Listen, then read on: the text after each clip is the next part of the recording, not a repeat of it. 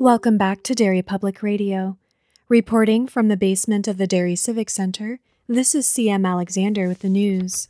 All month long, the Aladdin Theater is celebrating their favorite B movies of all time. This weekend is dedicated to Queen of the B's herself, Lily Kavanaugh Sawyer. Get your tickets for Death's Darling, Blaze, and Last Train to Hangtown. I've got tickets for all three because there's no way I'm missing a chance to see the Queen rule her territory. You're listening to Derry Public Radio.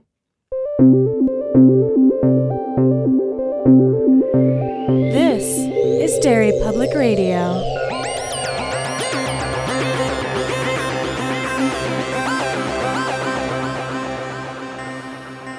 Welcome back to Derry Public Radio, a biweekly Stephen King Book Club podcast. I'm one of your hosts, CM Alexander, alongside Joshua Kahn, Hey, everybody. Benjamin Graham. What's up, constant readers? And today we are covering the never ending story. so close. Yeah, kind of. That's what I kept thinking. But we are actually covering The Talisman, where we will be talking about the events through the chapter Wolf, and Josh is leading our discussion. I sure am. Quick shout out to Edward Serbone for selecting this for our Patreon selection series. Yay! This is one of those books that I've wanted to do on the show, so the fact that somebody else wanted it enough that they wanted it for Patreon, I'm super excited. I've read this once before. How many times and how long ago have you guys read it? Same, and it was probably like late high school, like late, late teens, early Mhm. 20s area. Yeah, uh, I read it in high school as well, but apparently I had also listened to the audiobook before at some point because when I went to Audible to download the audiobook, I already had it and it was finished. so, uh, bonus. Yeah. Ben, what do you think of the audiobook guy? Uh, Frank And Muller? Frank Every Muller. sentence that he delivers. Uh, in exactly this cadence. it- I, I have a different perception of Frank Muller's Mm-hmm. voice because I always listen to audiobooks on one and a half to two times speed. it makes a huge difference. Personally, I like Frank Muller a lot. I, I think he has a good voice for for King books. Yeah. It's very controlled. He just, it's the same cadence It every time. I prefer reading this. I'm reading, for some reason, lately, I've been reading and listening to all of our books. I, I don't know why. that's what a crazy person would Oh. do. yeah, things have been weird lately. Yeah, that, that, that all tracks. Am I alone in forgetting that the beginning chunk of this book is real slow and repetitive? Am I, am I alone here? I think it, it does take a little bit to pick up, but it's just the nature of a fantasy story. That's yeah. I It- think. it's very um Lord of the Rings with like the world building Yeah. and really taking its time that way. All right, well let's dive into the talisman. So, it is September in 1981. We meet Jack Sawyer, aka Travelin' Jack, who is 12 years old and staying at the Alhambra Inn and Gardens in New Hampshire with his mom, Lily Kavanaugh Sawyer, the queen of the bees, having been a movie star for two decades. And his dad, Philip, died in a hunting accident a few years prior. His uncle, Morgan Sloat, his father's former business partner, has been calling nonstop, so Lily has taken them from California to New York and finally to here, New Hampshire, where Jack Sawyer believes the noiseless passivity of this place is killing him. um, Traveling Jack, guys, what are your thoughts right off the top? Uh, well, honestly, my first thoughts aren't for the the characters; it's for the setting Yeah. because the Alhambra becomes kind of important. It's our first view of the the twin nature of our world and the territories. It just feels like the end of the world. Yeah. Like it like Yeah. it feels like you're right up against the cliffs of the- well the sea, which they are literally. But it, it just feels so desolate and empty because it's this like summer town that they have come to in the in the winter months or in the fall when whenever it is. It reminds me a lot of uh, Fun World. Yeah. Mhm. Absolutely. Jack is he's dealing with the fact that he feels like his whole world is falling apart. His mom's not telling him what's going on. We, find out that his his uncle, well, not really his uncle, but a guy he calls his uncle Tommy, uh, died in a hit and run. Though I'm sorry, the, the way he, that is foreshadowed, or well, it's not even foreshadowed. The way it's just dropped. It was it was really cool reading though because he he thinks about his uncle Tommy and then like the author's note is well he would find out in a few hours that at that moment Uncle Tommy was dead. It's like, yeah. okay, here we go. It this whole first chapter feels so jumbled, like Jack feels, Mhm. like he feels lost, and it's all of this exposition being dumped on you all at once, and it makes you feel that like kind of dreamy loneliness that he feels. His relationship with his mom though, the type of mom she is, feels like a kind of what you immediately imagine when you think of a single mom who has it's just Mhm. been her and her kid the whole time. She's Yeah, very she kind of treats him like another adult. They're like the Hartsfords. Yeah, I, I Oh. totally what? no, did I read that wrong? those the hearts, are? the Hartsfields. Uh, the, the Har- is, Which- am I thinking of a different? You're mentioning Brady and Deborah. Yeah, yeah. Yeah, am, I, am I remembering that book wrong? Or it's been a while, guys. What are we talking What's about? funny is that I also drew a parallel to uh, another terrible family, and it was Todd Bowden and his mom. What? The I'm Okay, being you entirely guys- facetious. I am. I am just fucking around. Wha- What? The the casual like if Jack had called his mom uh, Monica baby, I would have been like, yeah, all right. Oh, the Yeah, the, that's the fair. casual like that. that's uh, way more fair than the thing I said. and, and Jack is feeling alone until he meets uh, Speedy Parker, who is the the maintenance guy here at the Alhambra, and their relationship is very uh, very simple at first. Like at first, it's just this person makes Jack feel like he's not alone, and really, that's all Jack needs right now.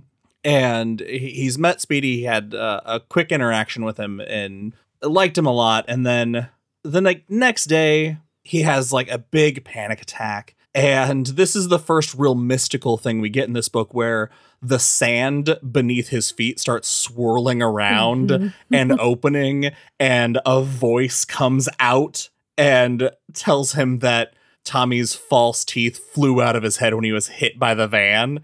And he full on freaks out, eh, as we all would Makes sense. but Speedy is the person that he wants to talk to about this, and I thought that was really interesting. The, that portal weirded me out something awful because it took me a minute to realize whether it was being literal or not. Mhm. Yes, And yeah, it's being Yeah. it's being literal. A big portal is opening up in the sand. I'm not trying to do a shameless plug, but this whole first section as we're getting to know this place and Jack and his mom and Speedy actually reminds me of our Girl Underground RPG on our Patreon.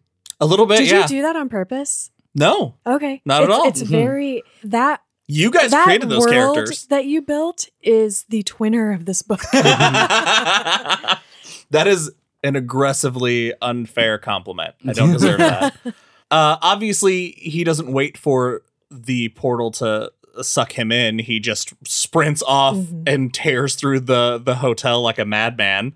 But he has a a memory of when he was seven years old and almost kidnapped.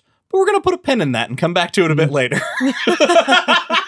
yeah, he he ends it with like, "Oh yeah, those guys, they probably didn't turn into monsters No. like I remember." And you're like, "What? Wait, hold on, go back to that." and then he just moves on.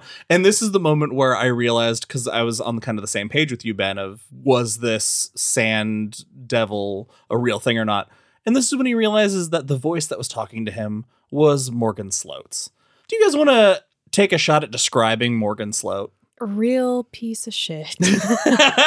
He's we don't really know hardly anything about him until a little bit later in Yeah. this. He is Jack's deceased father's business partner. They went to college together, and he's described as just this guy that nobody really understood or liked. And, and we'll talk about it more, I'm sure. But Jack's dad, Philip, somehow makes this friendship with him, and they end up just really sticking it out together and forming this agency. They represent actors and stuff, different talents. And Morgan is kind of we're led to believe he's like more of the business end driving force. Like he's got the mind for we have a company, we have to have profits, and that's sort of his end while Jack's dad took care of more of the people side of things.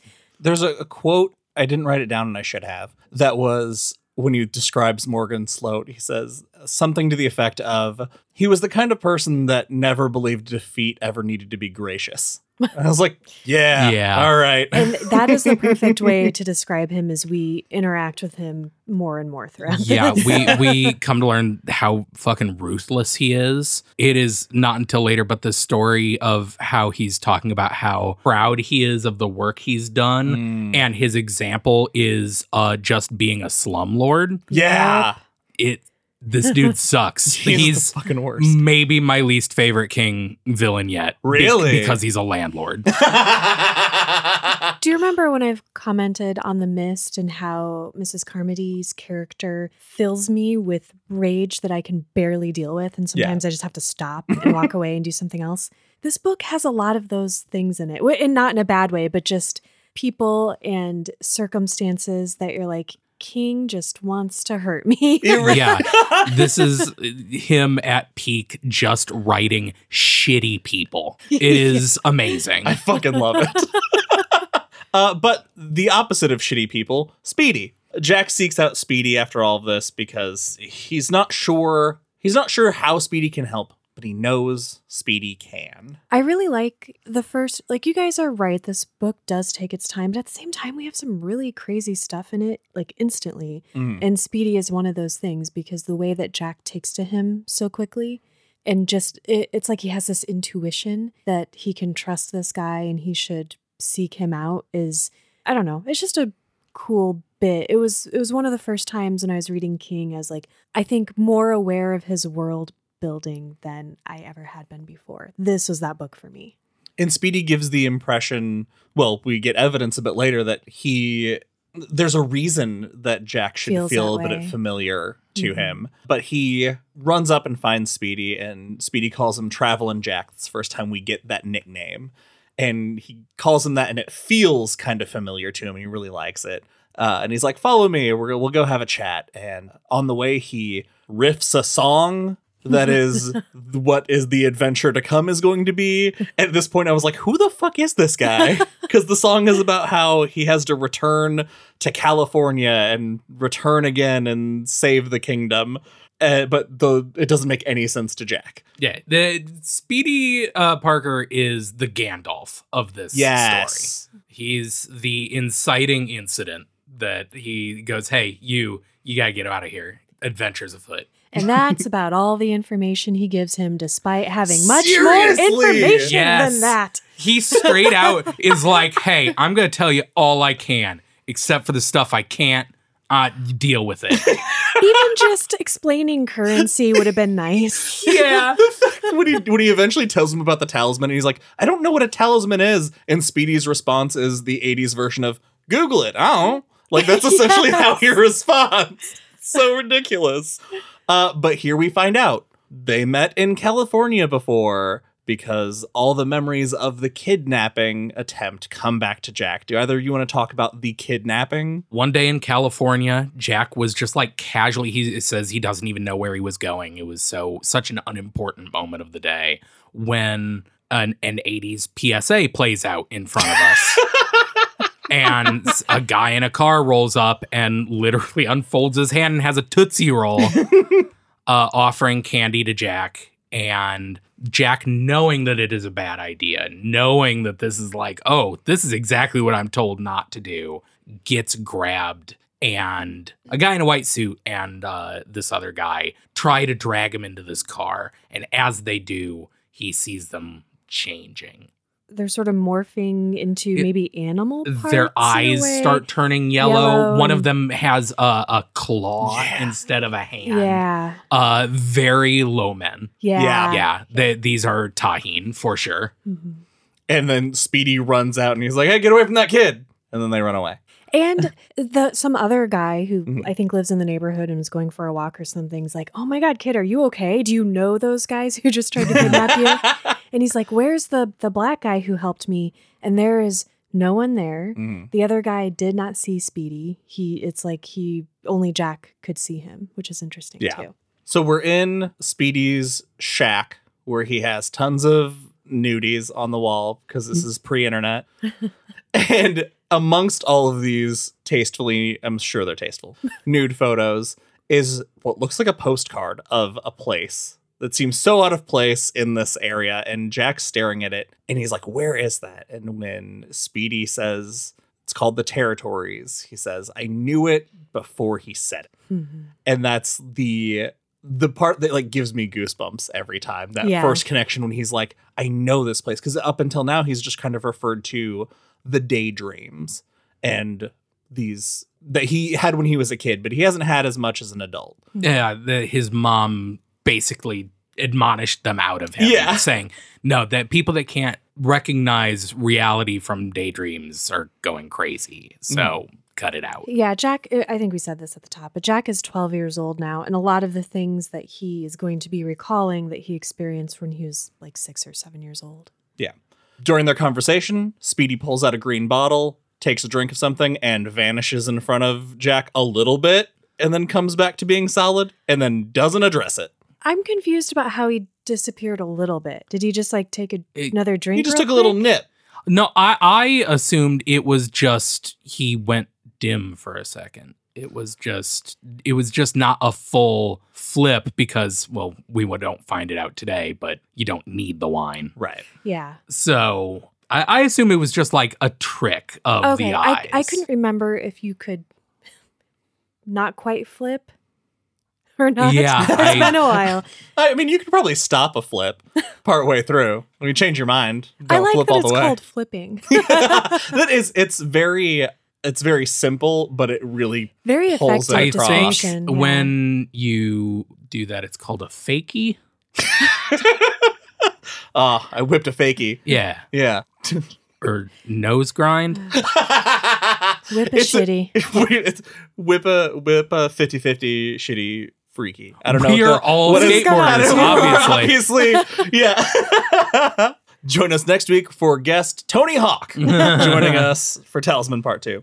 Jack goes back to the room and intercepts a call from Morgan calling his mom, and he eavesdrop on the conversation. And this is where we find out Lily is dying. It's not just something that Jack thinks about, she is actively dying. She's very sick. And Sloat is saying, I'm going to come out. You're going to sign over the whole company. I'll give him a salary for the rest of his life. He'll be well taken care of, but I built this empire. It is mine. And Lily's not fucking having it because she knows the kind of person that Sloat is. Everything he interacts with, he assumes he did all on his own and mm, that Yeah. he owns. And I hate him so much. Yeah, it is like the perfect caricature of like when was this book written? Early 80s, right? Yeah. Cuz yeah, it is like Yeah. S- peak Reaganism Yeah. like this is mine, I earned it uh by hurting all of those people. Very Wall Uh, Street. yeah, it sucks. In a book full of real punchable people, Sloat is really outdoes the rest of the people we meet really with punchability. and there gets to be two of him. Uh can we actually take a second to talk about Lily though? Yes, Yeah, absolutely. Because she's awesome, right? She's complicated. Yeah, that's uh, Mhm. what because she's she is like running away from these problems and the way she's handling it Mhm. is not great like Not healthy for her son. or herself. No. Mhm. And and I you get the sense that she is trying to protect him and herself, but not maybe she's sick enough that she's not quite making the choice she would otherwise make if she felt better. Yeah, it's, the the thing I come back to is the like the obvious doom that she has accepted because like she has started smoking. She she had quit smoking for a long time and as they have moved across the country, she has picked up smoking again. And by the time they're at the Alhambra, she is smoking filterless like Mhm. black lung cigarettes. and it just adds this very sad like finality to what is happening. And she's lost her perception. We we see that when her and Jack are having dinner later, and she's she ends up offending the waiter, being kind of In of a moment rude. I still fucking love. yeah, no, I- an Still a awesome great- yeah. moment. Cause what what is it that she says? An elementary martini, Yeah, and And like she- and he's like, gives this very Madam, he doesn't like know what that is. Hollywood answer, Yeah. and that Yeah. is charming from the outside. Right. That But as a server, would make you want to throw something in her oh, face. absolutely. Well, and and Jack notices like nor he could tell that the waiter was put off, and he's Mm. like, normally she would notice that. Like she was very good at reading people and understanding how they felt, and she's lost that. Yeah. She's Yeah. just not herself. because she was famous, but she was never out of this world famous. She always treated people well. Yeah, she she Mhm. was nominated for an Oscar, and that was like the highlight of her career, and Yeah. like she was just genuinely happy about. I just love this Mhm. character, And it was at the Alhambra Inn that they watched the Oscars where she didn't win. And where Jack was conceived. I, I just it he does the King does a really good job of making you care Yes. about Lily, Mhm. so that when you find out that the purpose of the quest You're on board. is to save her, you're like, yeah, cool. and it's not just to save her, because Jack goes to Speedy and we finally get our quest that Jack has to travel to the territories because Lord. oh DeLoessian. yes Yeah, I remembered that that's name. that's the name That's the name I can remember. Laura DeLoessian, the queen of the territories, who is also very sick because they are twinners. And that's this is the first glimpse we get of twinners and how that works. It's interesting too because Speedy is explaining what these what twinners are to Jack and that his mom is one, his dad is one. And Jack's like, "Do I have a twinner?" And he gives him this look and he's like, "No, you're different." I didn't remember why he doesn't have one. Also, we've we've speculated on Jack as being a twinner of someone several times. Mm. We are wrong. Yeah, that, that is fair. yeah. Uh, the thing that I forgot about twinners is that not everybody has one. That it's It- one in a hundred thousand. Because Should, the should we explain what. Twinners Yeah. are for the people that we're, we're just assuming baseline Sure, knowledge? yeah. Uh, Twinners, of course, are uh, people from the other world that are somehow cosmically linked. They are somehow the same essence of person, but in two different worlds. And usually it seems when one thing happens to one in one world, a similar or way worse thing happens in the other world. Mhm. Yeah. Uh, the the twinners like they might not die at the same time, but they might die within a week of each other, Mhm. say. Uh, and he explains that not everybody, but people who figure out how to travel between the worlds, if you have a twinner, it's way easier because you already have a body in both worlds. So those people can travel much easier than Jack will. Which I'm still wrapping my head around. Yeah, because when the characters travel with Twinner, they don't replace the Twinner, right? Well, that's what I'm trying to wrap my head around because obviously Jack doesn't, but l- much, much later, where I read ahead. Oh, well, we'll, we'll talk about that Yeah. next week. Yeah, I, I don't think we have enough information here. to know In one way or this the other. section. Yeah. I, this is one of those books that the rules are going to get doled out slowly Mhm. across this journey. You have to study this book. You have to reread it because it, it, it builds so much and so many things that are present in other works. So they go down to the beach, and Speedy's explaining all this, and he gives him the bottle and tells him to take a drink, and he'll cross over. He drinks, and he flips over into the territories, and the world is the same, but it's so different. The there's a deep, gorgeous blue sea. There's a blue chambray sky. No, no industrial revolution has taken place Yes. and polluted the earth. and he he gets harassed by a seagull for a minute, and he moves Uh, on. very unnervingly large seagual. This uh, a seagull the size of an eagle, I believe is how he Uh, describes whi- which is actually Was pretty it cool just a because seagull? early. Sorry, I was, I was trying. I was like, oh, you, you can combine you really, the names. you really went for it, and I'm proud of you. They're the same. I love that. Amazing job, Uh, CM. Oh, thank you guys. Thank you. I needed a win, and that was it. oh, seagull. oh god. Um so he he travels around a little bit. He he walks maybe 150 feet. He he guesses and when he flips back over he's a half a mile away from where he started. Which is an amazing, just an amazing detail about this. Yeah. I love that it, it's so subtle, but when he first flips over uh, into the territories, he looks out at the ocean and can clearly delineate the curvature of the earth. Yeah. Mhm. It's such a subtle way of noting that, as we find out later, the territories are just smaller than here. Also, did you guys feel the way I felt when he very quickly and easily understood everything about math and geography? What? What happened? It when Jack is like figuring out like, oh, if I travel this far, this is Oh, what did he? Yeah, He's a smart I would kid. have never known. I'm like, oh no, I'm further. I feel like Jack gains special powers every chapter. Uh, like Oh, his his okay. super math powers, but then later we find out for really no reason he has a gift for mimicry. Uh, it's just that comes out of nowhere. I feel like Yeah, Jack Yeah. is like Golden Age Superman. He can just kind of do whatever needs to happen in the scene.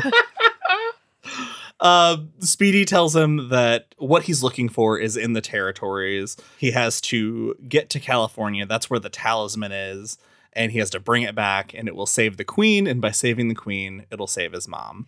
And he o- the only thing he can tell him about this object is to not drop it. Speedy. Good note. That's a very important rule, though. Don't drop the thing that saves the world. Did anyone tell fucking Roland about the that about his fucking horn?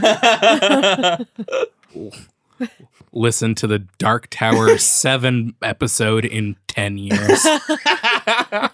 uh, when he gets back, he can't find Lily anywhere. Were you guys? I, I'm sorry. Just he he gets back and he's like, "All right, I have to go on this journey." He accepts that, and Yeah. I accepted that he accepted it. But I was shocked, and he's like, "And I have to convince my mom to let me go." I because I was anticipating him kind of just taking off, like leaving her a note maybe, so that she can't stop him or argue. But he's going to explain to her what he needs to do. I was like, "Oh, okay." I felt like that was the right choice for for Jack for the relationship we have that we see with him and his mom. It felt very for a scene that happens in a diner Mhm. or a jam shop or whatever it is. it feels regal. Did I is that just You're me? Right. Yeah. Because a lot about their feels- relationship feels like what we know in the territories. Yeah, like he They're- is yeah. he is coming to the queen to say I am, you know, setting out on this quest in your name. And a 12 year old boy in that situation would be seen probably as more capable of doing something like that and being on his own and not seen as much of a child. And Jack even mentions after he sits down and he tells her that he has to go and doesn't know when he'll be back. And he realizes that she somehow knows.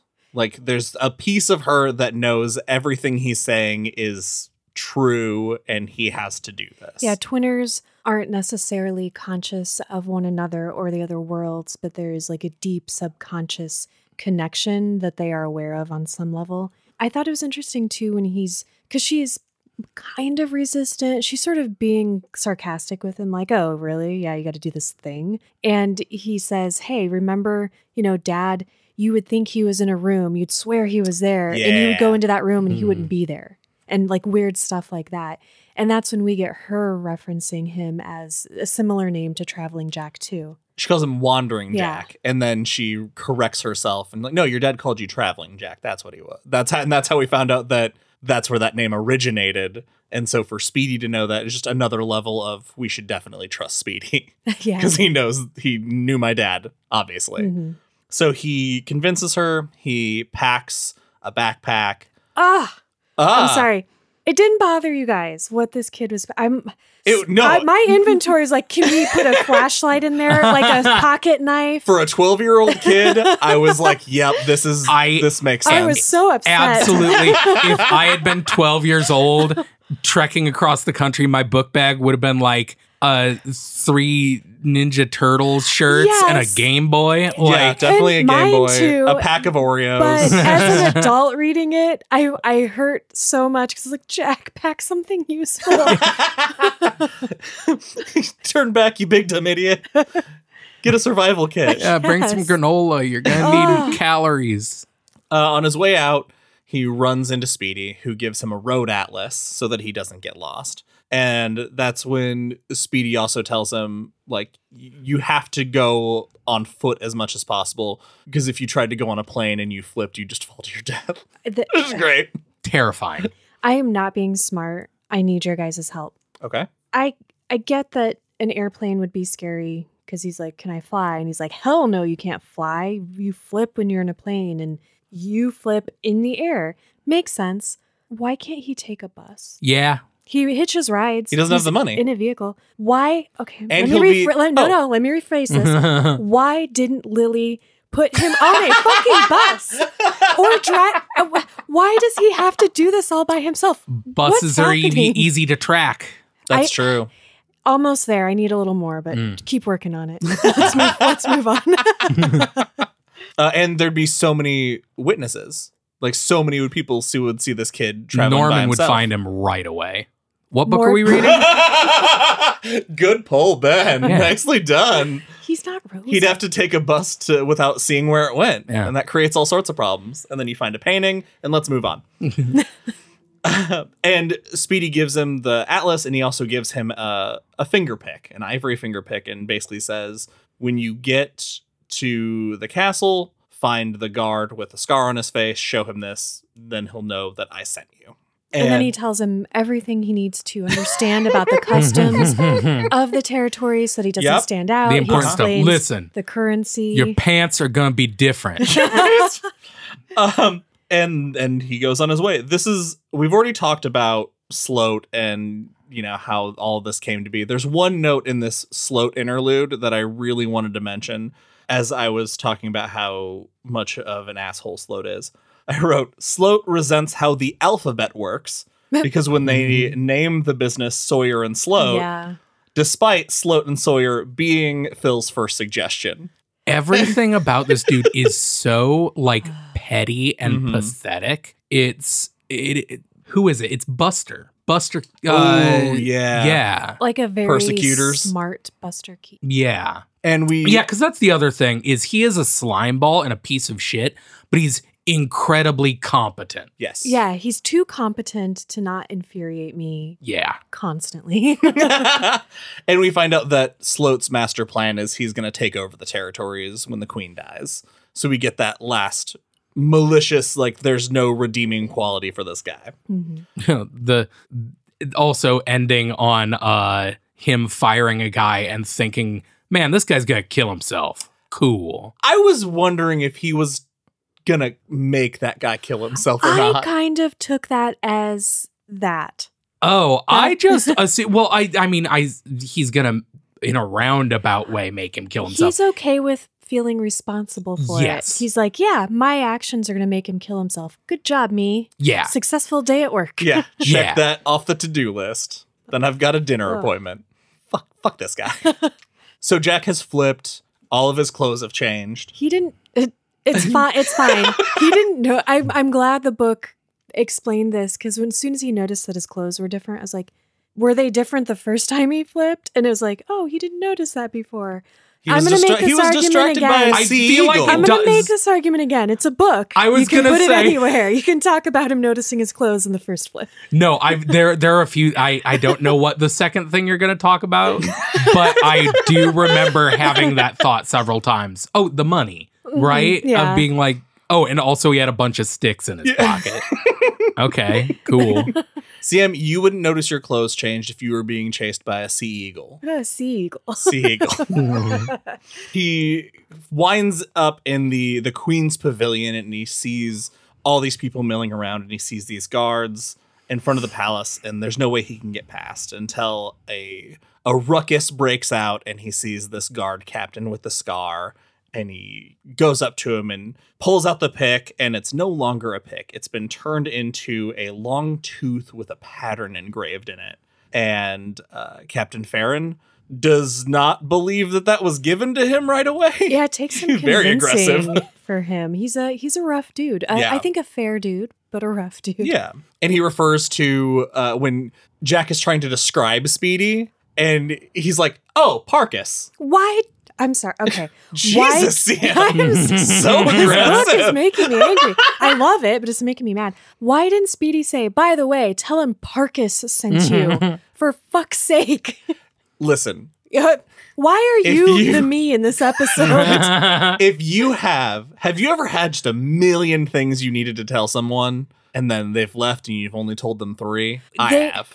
They still would have been Ben. three useful, important things. Yeah, he don't fly, Don't drop the. don't drop the talisman, Oh my God. and save your mom. Those are the three important things. Uh, uh, the when he convinces Farren that they're what he's here to do, he says, "All right, we're gonna do we're gonna do role play. Uh, I'm gonna pretend you're my bastard child that I hate, and I'm just gonna yell at you and drag you through the kingdom." And he's like, "All right, I'm a, I'm an actor," and drags him through the castle. It's and we so get, good. I, I actually love It's this so part. fucking great. The, the lengths that J- uh, almost called him Jake. All my hard name work.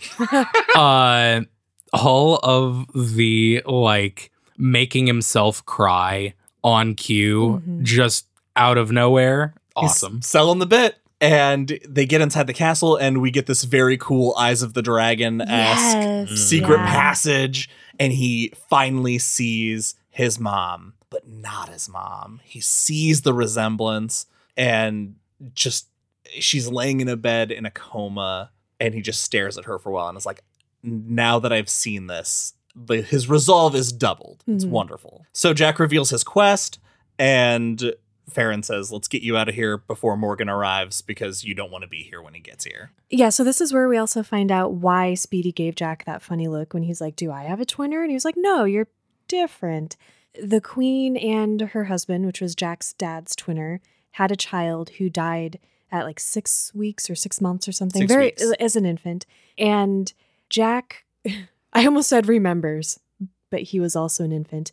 But he recalls his mom telling him about a time when she and Phil and Morgan were all hanging out at their house and she went out to check on Jack after Morgan had excused himself to use the restroom and came back and he wasn't breathing. And so they raced him to the hospital and he ended up living, but that's when his twinner died. And we also find out that Morgan tried to smother him. Yes. They uh, pick up the role play, drag him through the kitchen. Very funny scene in the kitchen. And they're just about home free when we meet Osmond.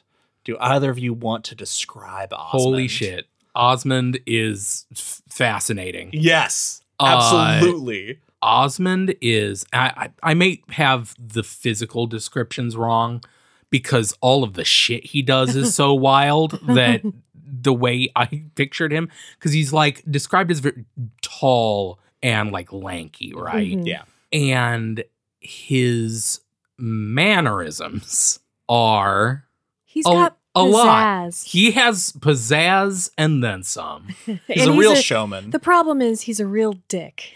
he he uh comes up and he finds out uh well he's looming over Jack and like boring into Jack's soul just by staring at him and being terrifying because he's also holding a bullwhip. With metal spurs on the end of Ugh. the several ends of the whip. And, and he's just like staring Jack down and being like, Who are you? And Jack feels the need almost to blurt it out because he's like, That's what kids do. They tell everything. but he holds it in long enough and and Farren is able to distract him and Is it before or after the Kingsland that Jack gets one across the back? It's before Yeah. Just out of nowhere. for being bad. Yeah, for being there, basically. Yeah, because he he accuses Farren of letting his bastard in to steal silver and whatever. Mhm.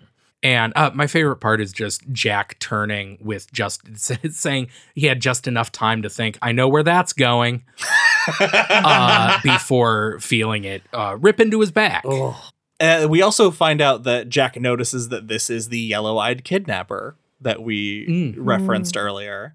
Thankfully, a guy turned over a cart and killed his son on accident, so Jack can took the focus off Jack. That God, scene- this passage is dark. Yes, that scene tells you exactly what Osmond is like because And what the territories are like. Yeah. he doesn't give one flying fuck that this guy this guy's kid is dead. And the guy has a moment where he's it's like, oh, he he didn't think that he heard him that his child died in this accident, so he repeated it and it's just so dark and miserable. Yeah, and Osmond uh, beats that man to death in the street while laughing. Yeah. All because his cart overturned and he spilled the Kingsland ale, which is this uh, the best ale in the kingdom. Well, and Morgan is and Morgan's coming. on his way. And you know how quickly he comes down that road. If he comes around a bend and there's a blockage, he's you better hope he dies and is not just injured. yes. So they leave and they head to Outpost Road or the Western Road because this is what will take Jack west. Farren is going to take him as far as he can and then send him on his way. And they see a sea of drunks as they get closer because people have just been drinking out of puddles, classic territories. And Farren says, All right, we've come this far. We have to stay here. Travel west, but if you hear Morgan's diligence, it is the loudest thing in the world. It's like 13 horses and a massive carriage. You'll hear it coming. Get as far off the road as you can because Morgan can smell when something is wrong. Oh, we should also mention Morgan Sloat in our world, Morgan of Orris in the territories. Yeah. Very convenient that he gets to have the same name in both places. Hey, uh, you guys, Hmm. Yeah. i if we had twinners, what would their names be? I think mine would be Jake. I think mine would be Bimbo. Nope. nope. Nope. We're gonna take that again. Bean. Just Bean. Bean. Perfect. Yeah. One of my favorite characters in Ender's Game. Uh, so Farren gives him a coin, sends him on his way, and on the road hours later, he hears the diligence coming, and he moves out into the woods, and it passes by, and it's horrifying. Mhm. He sees this, the massive, like it's Morgan's guards first, then it's this diligence, and as it passes, he can just see clearly that Morgan turned and looked at him as he passed. And he's like, "Wh- why the fuck? Did, did he see me? Did he not see me? Oh, I think I got away with it. And then he gets evil deaded. Yup. Exact thought. he okay so the the vines of these or the roots of these trees or vines that are part of these trees are about to rip him apart and and they're they have his bottle and that's all moving and he thinks why didn't Farren warn me about this and then he thinks oh he must not have known no really anyway we Yeah, don't he have prob- to talk about. He about probably it knew. I I do like because they do kind of hint at that he he says well maybe Farren just hasn't gone this far west. Because or is that later on? No because he, he says there yeah. Because later on he says like because Farren had said you know once you get past the outpost no one has ever traveled past the outpost See, I can only think because I've never gone into like an area where there's quicksand, but I do Mhm. still know it exists, even if I haven't gone that far west. I I'm wondering if he just assumed Jack would know, like the woods were dangerous in that specific way. So he, He does tell Jack to travel in our world as much as possible. I Well, think Speedy to, does, right? Yeah, Speedy does. In order to like be But maybe safer. say because the trees will murder you. That's useful. Anyway, this is why he ends up flipping back Mm. because he's about to die and he gra- he manages to get the juice and takes a swig. and he ends up in a much shittier place Yeah. Ooh. He ends up in New York's dairy. Oatley. Uh, having spilled a good chunk, a third of the bottle, so now he has even less, or he only has a third left now after he spilled so much. He keeps hitching. He winds up in Oatley. and as he's he's looking for work because that's part of what he's been doing, hitching, working at this place on like a farm for a day. The less we talk about the hitching, the better. Yeah. It's what you think it is. Yeah. He's Yep. Uh, a- Oh, the whole bunch of gay panic. Yes. So Jack finds a sign that says help wanted outside the Oatley tap, and he'll sure wish he never saw that sign. Do either of you want to talk about the Oatley tap? It is a dive bar that is deceptively not busy when Jack agrees to kind of a shitty deal about work and, and board. And it is something that is very hopping on the weekends. It's all these blue collar workers getting off work and they come in, they drink pretty hard, and then they call it a night. They go home so they can get up for work the next morning. Problem is, uh, there, there's a lady there who's nice, and I'm not going to spend five minutes talking about how no woman wants to be hit, despite the words in this book. Yeah, boy howdy. Anyway, she's she's a domestic violence sufferer. She's she lives with the owner, and he's an unfair piece of crap, and kind of screws Jack over.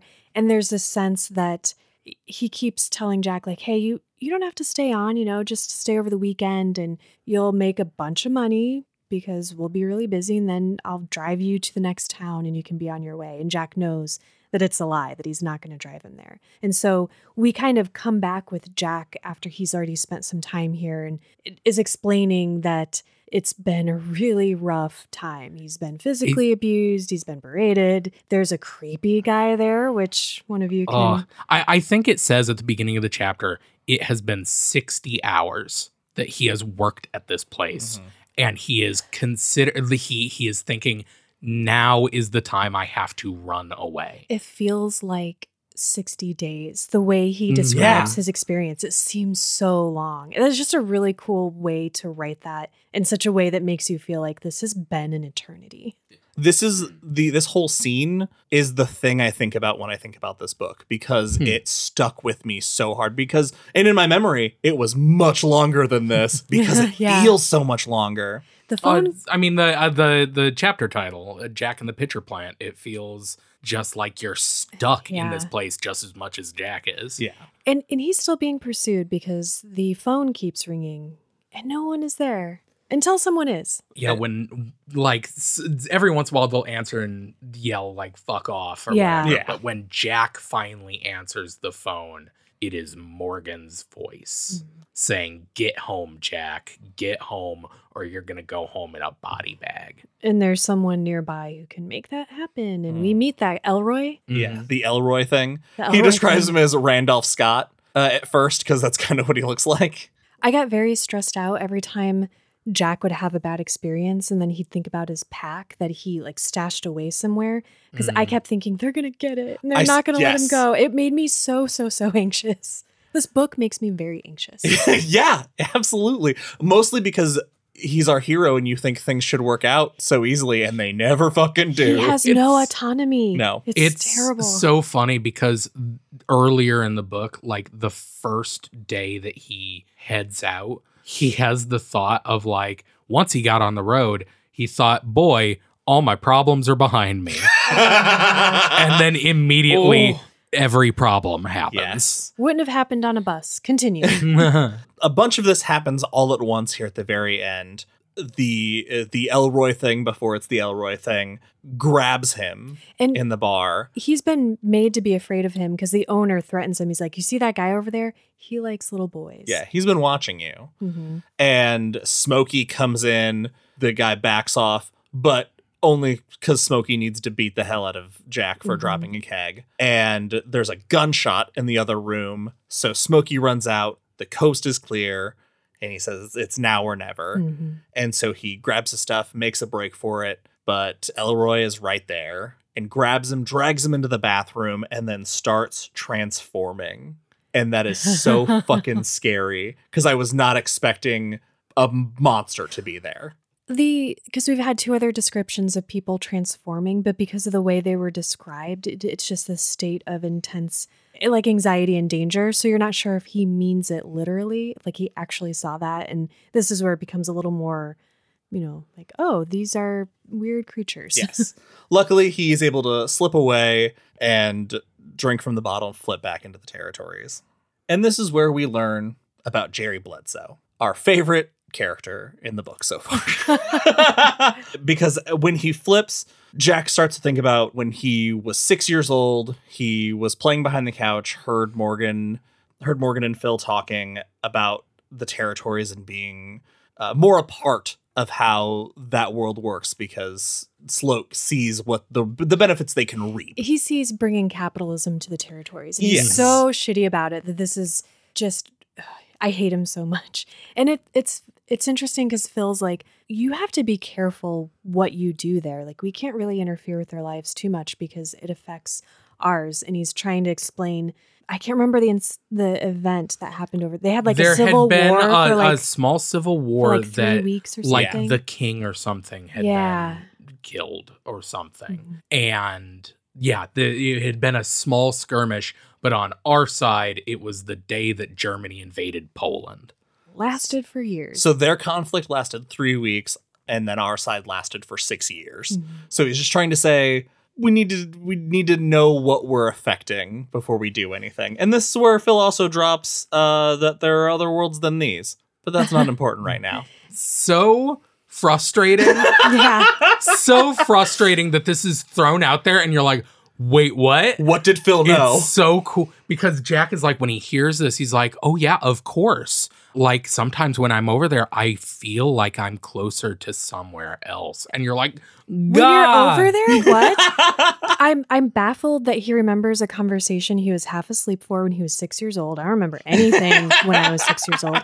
And that he and I know it's for us, so we understand, but that he can see how butthurt Morgan is over Phil being like like he's pretending like, oh Phil, yeah, you're you're so smart. I'm totally on board. And you're like, oh, dude's gonna kill this guy. Oh, yeah. First chance he gets. Absolutely. So frustrating. well, the reason Jerry Bledsoe is important is because he died at the Sawyer and Sloat building one day. A witness saw a, an electrical panel or something blow up and Mhm. kill this guy. He got hit by a ball of lightning. Yeah. Mhm. And that's so that's just a an example of how traveling can affect something.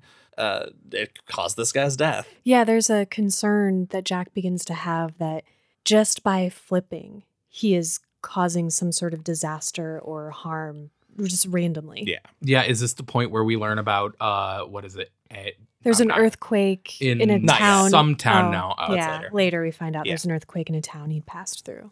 Uh, Jack realizes after he flips that he is uh, thinking and hearing and speaking a different language, and Which he never he- noticed before. Yeah, that was the point. Oh, yeah. That was like Yes. because I had a feeling that was especially what you were talking because about. earlier in the book, he's sp- like the first time he goes over, he specifically notes that the guy starts talk. The first time he hears language, he's like, "Oh yeah, I that's I understand that." So we're led to believe, oh, that it's just English, Mhm. and then it takes because it's what been weeks Yeah, at this point, or- days. It's at hard least? to tell. It's been weeks. Or been at least a week. Yeah, and he's just now, just now. Uh, they reach. This is one of my favorite scenes. Also, it's so short, but the market scene. There's so much Yes. world building in this market. Can we just mention briefly on the way to the market because he he gets a ride with a family who who seems really nice, but it it, it reflects many of his hitchhiking experiences without the touchy feely, where he's got to come up with a story, and he's really nervous to do that in the territory side because even though he can understand and speak the language, he doesn't know eh, you know if the meaning is quite the same, so he's concerned about saying the wrong thing. And of course, he does exactly that. And he sees this nice family just get really afraid of him. And they're like, oh, you're, there's some political stuff going on with you and the kingdom and the queen and everything. And we're just simple people. And simple people always get hurt when that happens. You're close enough. Get out of my Yeah. cart. See ya. And it was just, it was sad because we'd seen him go through so much horror. He finally meets somebody nice and, And he's then- like a pariah, Yeah. basically. But then, yeah, when he gets to the market, uh, well, first I wanted to rip my hair out, and then he meets a nicer person. the fucking. may I continue? Can I Yeah, just yes, go on and on? Okay, so he gets to this market, it, medieval style thing you would imagine perfectly. It's what you're picturing, and he he recognizes that his money, which is about twenty two dollars, has turned into literal sticks with these nubs on them. he very wisely is watching people exchange those that currency for things because he's starving and he's because he had to take off quickly from the bar. Yeah. And so he's trying to figure out how to get some food. So he watches a few transactions and then he goes up and he'd, he'd seen a guy get a slab of meat and bread for like two knobs uh, off this stick. And he takes out all of his knobs, all of his sticks, and he fucking holds them up. Yeah, I'm like, okay, you just did this. Why didn't you just break off two? Exactly. you would have gotten the same amount. So this guy recognizes a sucker when he sees one and he brings him a much smaller piece of meat but jack's like i'm not gonna bitch because it's it's food and i need it. He takes his stick and he breaks off three. And jack obviously probably looks upset and he's like i could have taken four. You're lucky. You want to make a deal out of it? You want to make a big deal? And he's like it just made me so angry for him. He got got. That's on Jack.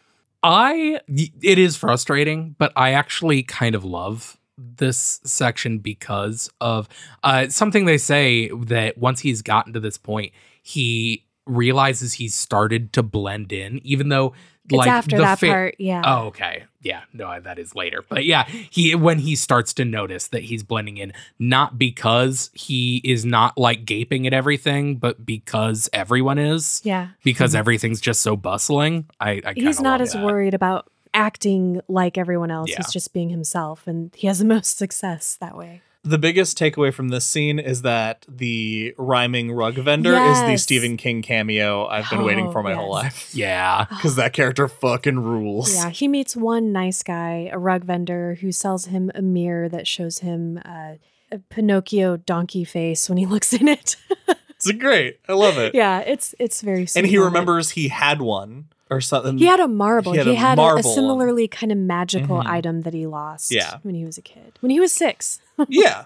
So he's headed out. He's like Ben said, he is starting to feel kind of a, a place for himself in this world. And he looks in a stream and he gets a vision of Elroy driving Morgan's diligence coming west, coming after Jack. Ugh. So his only choice is to drink and flip back into what he now calls the American territories, which I think Mhm. is awesome. Yeah, He is he's reached Angola by Lake Erie and he gets a ride from Buddy Parkins who picks up Lewis Farren is what he goes by. I love that he keeps the name that Farren gave him. Yeah. I think that's very cool. Uh, and notice he flipped in Angola, New York, and he picked him up in Ohio. So it shows the distance Yeah. between the, like the way time passes is so impossible to keep track of in Mhm. this book because Jack's not.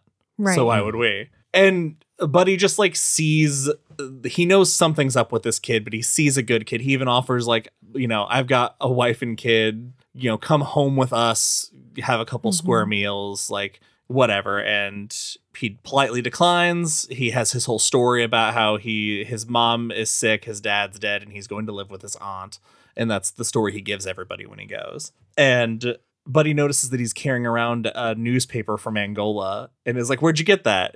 Oh, it was it was at uh, the bus station or whatever when I was there. I picked it up, and after he drops them off on this turnpike, and he goes, he remembers. Oh yeah, wasn't there an earthquake in Angola and five people died? Wh- in, which is not on a fault line, so there Yeah. should not be an earthquake there.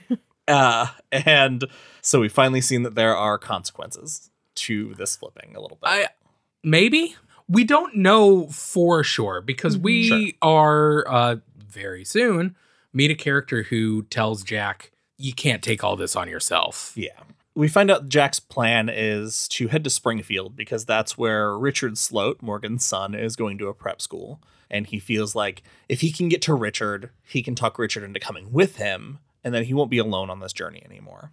Which, good idea, probably. If, I- if Richard is the kind of kid that Jack remembers him being, I guess. I can't remember if it is a good idea. Me either. I'm I so don't remember at all. it. Oh, we're only uh quarter of the way through the book. I'm sure this one kid won't become an extremely important character later on.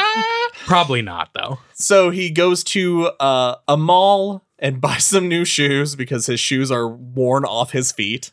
I love the interaction he has with these shitty mall kids.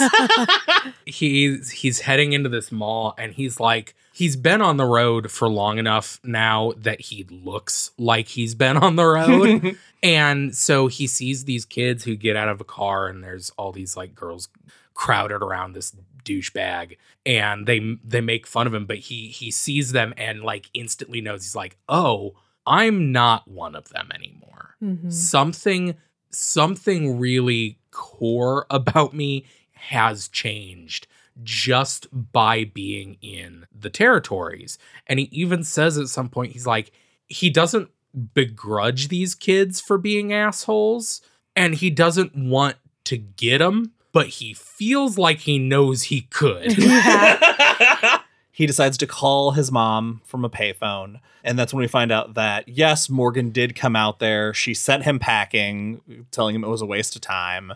And before they can wrap up their conversation, the connection gets kind of jarbled.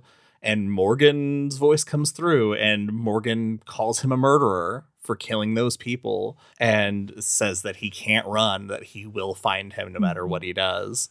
Okay, so I want to take. We, we never talked about at the very beginning of the book. There was a seagull.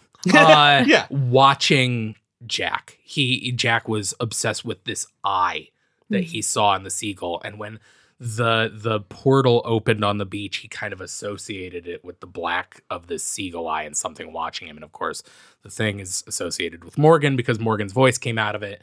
Anyway, Morgan's eye was watching out of the bird and birds lie, and now Morgan is saying uh, that he caused that earthquake. yes. Oh, so that's why you're thinking Holy shit! maybe it's not a consequence It- of it- it's not ex- actually a thing that is it is a completely arbitrary thing that happened or maybe morgan caused it who knows yeah. It, it just that's why i feel like morgan is the liar here and i i feel like jack Mhm. is innocent That's this. awesome.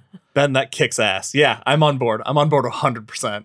On his way out, he passes a blind black man with a guitar who sounds exactly like Speedy and and looks exactly like Speedy. But wait, he he doesn't sound like Speedy and he doesn't look like Speedy. He's Speedy, but he's not Speedy. You guys follow, right? and his name is snowball Sure.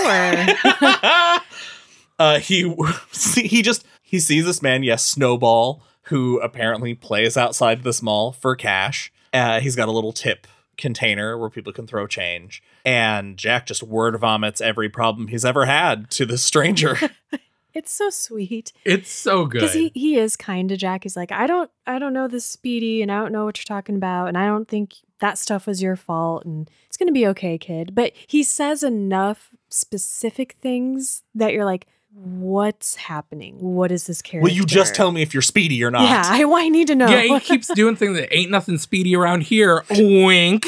And you're like, stop fucking with me, Yeah. guy. And Jack's uh, in his word vomiting. He's like, I only have two drinks left. I, I I'm not gonna have enough to get by. And and Snowball's like, Hey man, you don't need that wine. Like I can smell it on your breath, you drunk kid. Uh, you don't need wine. You don't need wine to travel. uh-huh. And then he's like, wink, wink, wink. And then he just starts playing a random song until the police show up and they take away this starts playing a random song. Oh, my name's Speedy, and I'm gonna be your best friend. Speedy, why are you singing this song to me? I don't know any Uh, Speedy. Not speedy around here. Uh, but as the and this is one of those moments that I just want. Uh, we've all been clamoring for a talisman adaptation into a film or a series, like a lot of people have, and this is one of those scenes that I think would be so hilarious because the cops load him up, and as he's pulling away, Jack's watching him go, and Snowball Speedy turns and like winks at him from the police car and moves on. Like, what is happening? Who are you? But deep down, he knows it's Speedy somehow. So Jack has been hitchhiking some more and he's at a rest station waiting for the person he got out of the car with to leave so he can safely go back out and hitch a new ride. He's had a rough go. Yeah. Most of the times he hitches. Yeah. Yeah. And he's just about to go back out for a ride when Morgan Sloat's BMW pulls in. And the only escape he can think of is he needs to flip back to the territories. So he's hiding in the woods. He takes a drink, he flips back, and all of a sudden he finds himself in front of a six foot five figure who is herding cow sheep creatures. And what he's do they? What does he call them? Creep. Slunks. oh yeah, creeps. that's creeps, right. yes. That's better. Oh, he's as good at words as I am. and he momentarily freezes because he is positive it's the Elroy thing in bib overalls. And he, the figure turns around and he sees these bright orange eyes and then a surprisingly cheerful smile with a lot of teeth. And we meet Wolf right here and now. I, I love him deeply. Oh, Wolf is the best. I do too. I prefer. You said that with some hesitation that makes me worried Well, about your next sentence. I prefer to read about Wolf. Then listen. Yes, because in the audiobook it's like blah blah blah wolf wolf blah blah blah wolf wolf wolf, and it's tiring. I will say the the voice of Wolf in my head is not the voice that Frank Muller does. he doesn't really do any voices. Yeah, he does. I, I think would so. say he does. Yeah. They all sound like Frank Muller. I guess, that's, I guess that's what I mean. I'm not criticizing it because you can tell it's a different character, but mm. it, it's a do we Yeah. do we need to listen to his performance as Osmond to convince you that there's other voices? That's problematic. So no, we do not. Yeah. uh, so Wolf is super excited to meet a new person. They, he shake hands, shakes hands with all of the gusto in the world, which made me think that if Wolf did have a twinner, he it's Tom Cullen. Uh, obviously, Yeah. you don't have to. Big big Tom Cullen energy, which Goes made without me saying. love him immediately. Yeah, He's yeah. a werewolf. Yeah. Turns into a wolf when he Yeah, sees the and M he's O O a N. yes. The fact that he's a werewolf just fascinates me about the territories. fucking- I love that he Oh. says like, "Are you are you a werewolf?" And he's like, "Yeah, Yeah. He's like, yeah, and I know your dad. yeah." he's like, "How's Phil doing?" Oh, but and he he's described as being simple, of course, but he um recognizes by Jack's face, he's like, "Oh man, I'm sorry, he's dead, isn't he? I shouldn't have asked you how he was doing." But this is this is also where we find out that Wolf had siblings, and Morgan stole one of his sisters. Jesus, stole some of us. The, he stole well, yeah. plural. Um, I, I don't remember how that plays out, but I can't help but think of like weird human trafficking situation, and it's I hate this guy. Yeah, the the fact that he calls first of all he name drops Phil, and then he's like, "Oh, I'm sorry, Jack. Jack has not said his name." hmm And he's like, "How how do you know this?" And he's like, "Oh, you smell the same." That's easy. Like I love that when it's so simple for Wolf. He's like, "Yeah, duh." Yes. I, I I agree with UCM that I this is like my favorite point. Th- this is when Wolf shows up. I think is the point when the book takes off. This is the Yeah. heart of the book. Yes, absolutely. And I, I just love I I wish there were slightly more of mm. the because we didn't even mention the the guys in the sky. Yeah. Uh that he just walking down the road, there's a real long segment about him just watching some dudes with wings do a dance. Just jump off a and tower and talks do about how neat swimming. it is. It's Yeah. great. It's fucking great. I wish there was more of that. Yeah. More monsters, please. Yes. This section where we're reading ends with Wolf explaining that he also knew Morgan that you know Morgan stole some of us and that he they knew he was bad they could sense he was bad and then Wolf starts howling and that is where we leave off for this section of the reading. How you guys feel revisiting the talisman? What? How is this hitting you? What a place to leave off. As soon as I got to that part, I was like, dang, like kind of a cool way to end the episode. And then I kept reading. And I think I brought some of my frustration from what they are going to be experiencing next into this episode because it hurts so much. Do either of you, besides what you've read ahead, CM, do, do you guys remember much else after this? I remember Very little. I remember elements like scenes from a movie, but no real Mhm. meaning of the book. So I'm going to be along for the ride. I, I remember a pit and gargoyles. I I don't don't, so I'm very Yeah. excited. Yeah. I remember a Dark Tower reference. Mm. Ooh. I think, or I'm confusing it with something else. There is like the Talisman, Black House, and there are a few other books around that same time that kind of get like jumbled in my head. Yeah. I remember like a train or like carts on a track. Hmm. That's some just some abstract thing I know is somewhere here. Well, we'll find out soon enough because that is it for this episode of Derry Public Radio. As always, thank you for listening. Join us next episode where we will be reading through part three of The Talisman. For Joshua Kahn and Benjamin Graham, I'm CM Alexander reminding you be bigger than your burden.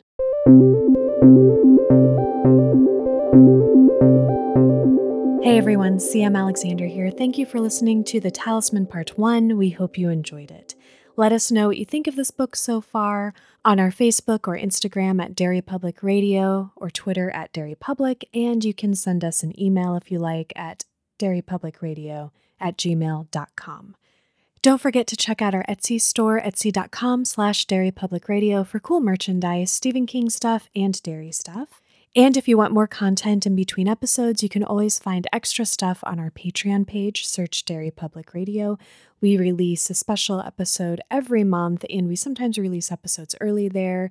We have all kinds of rewards for every tier. Be sure to check that out. That's all for now, listeners. Goodbye.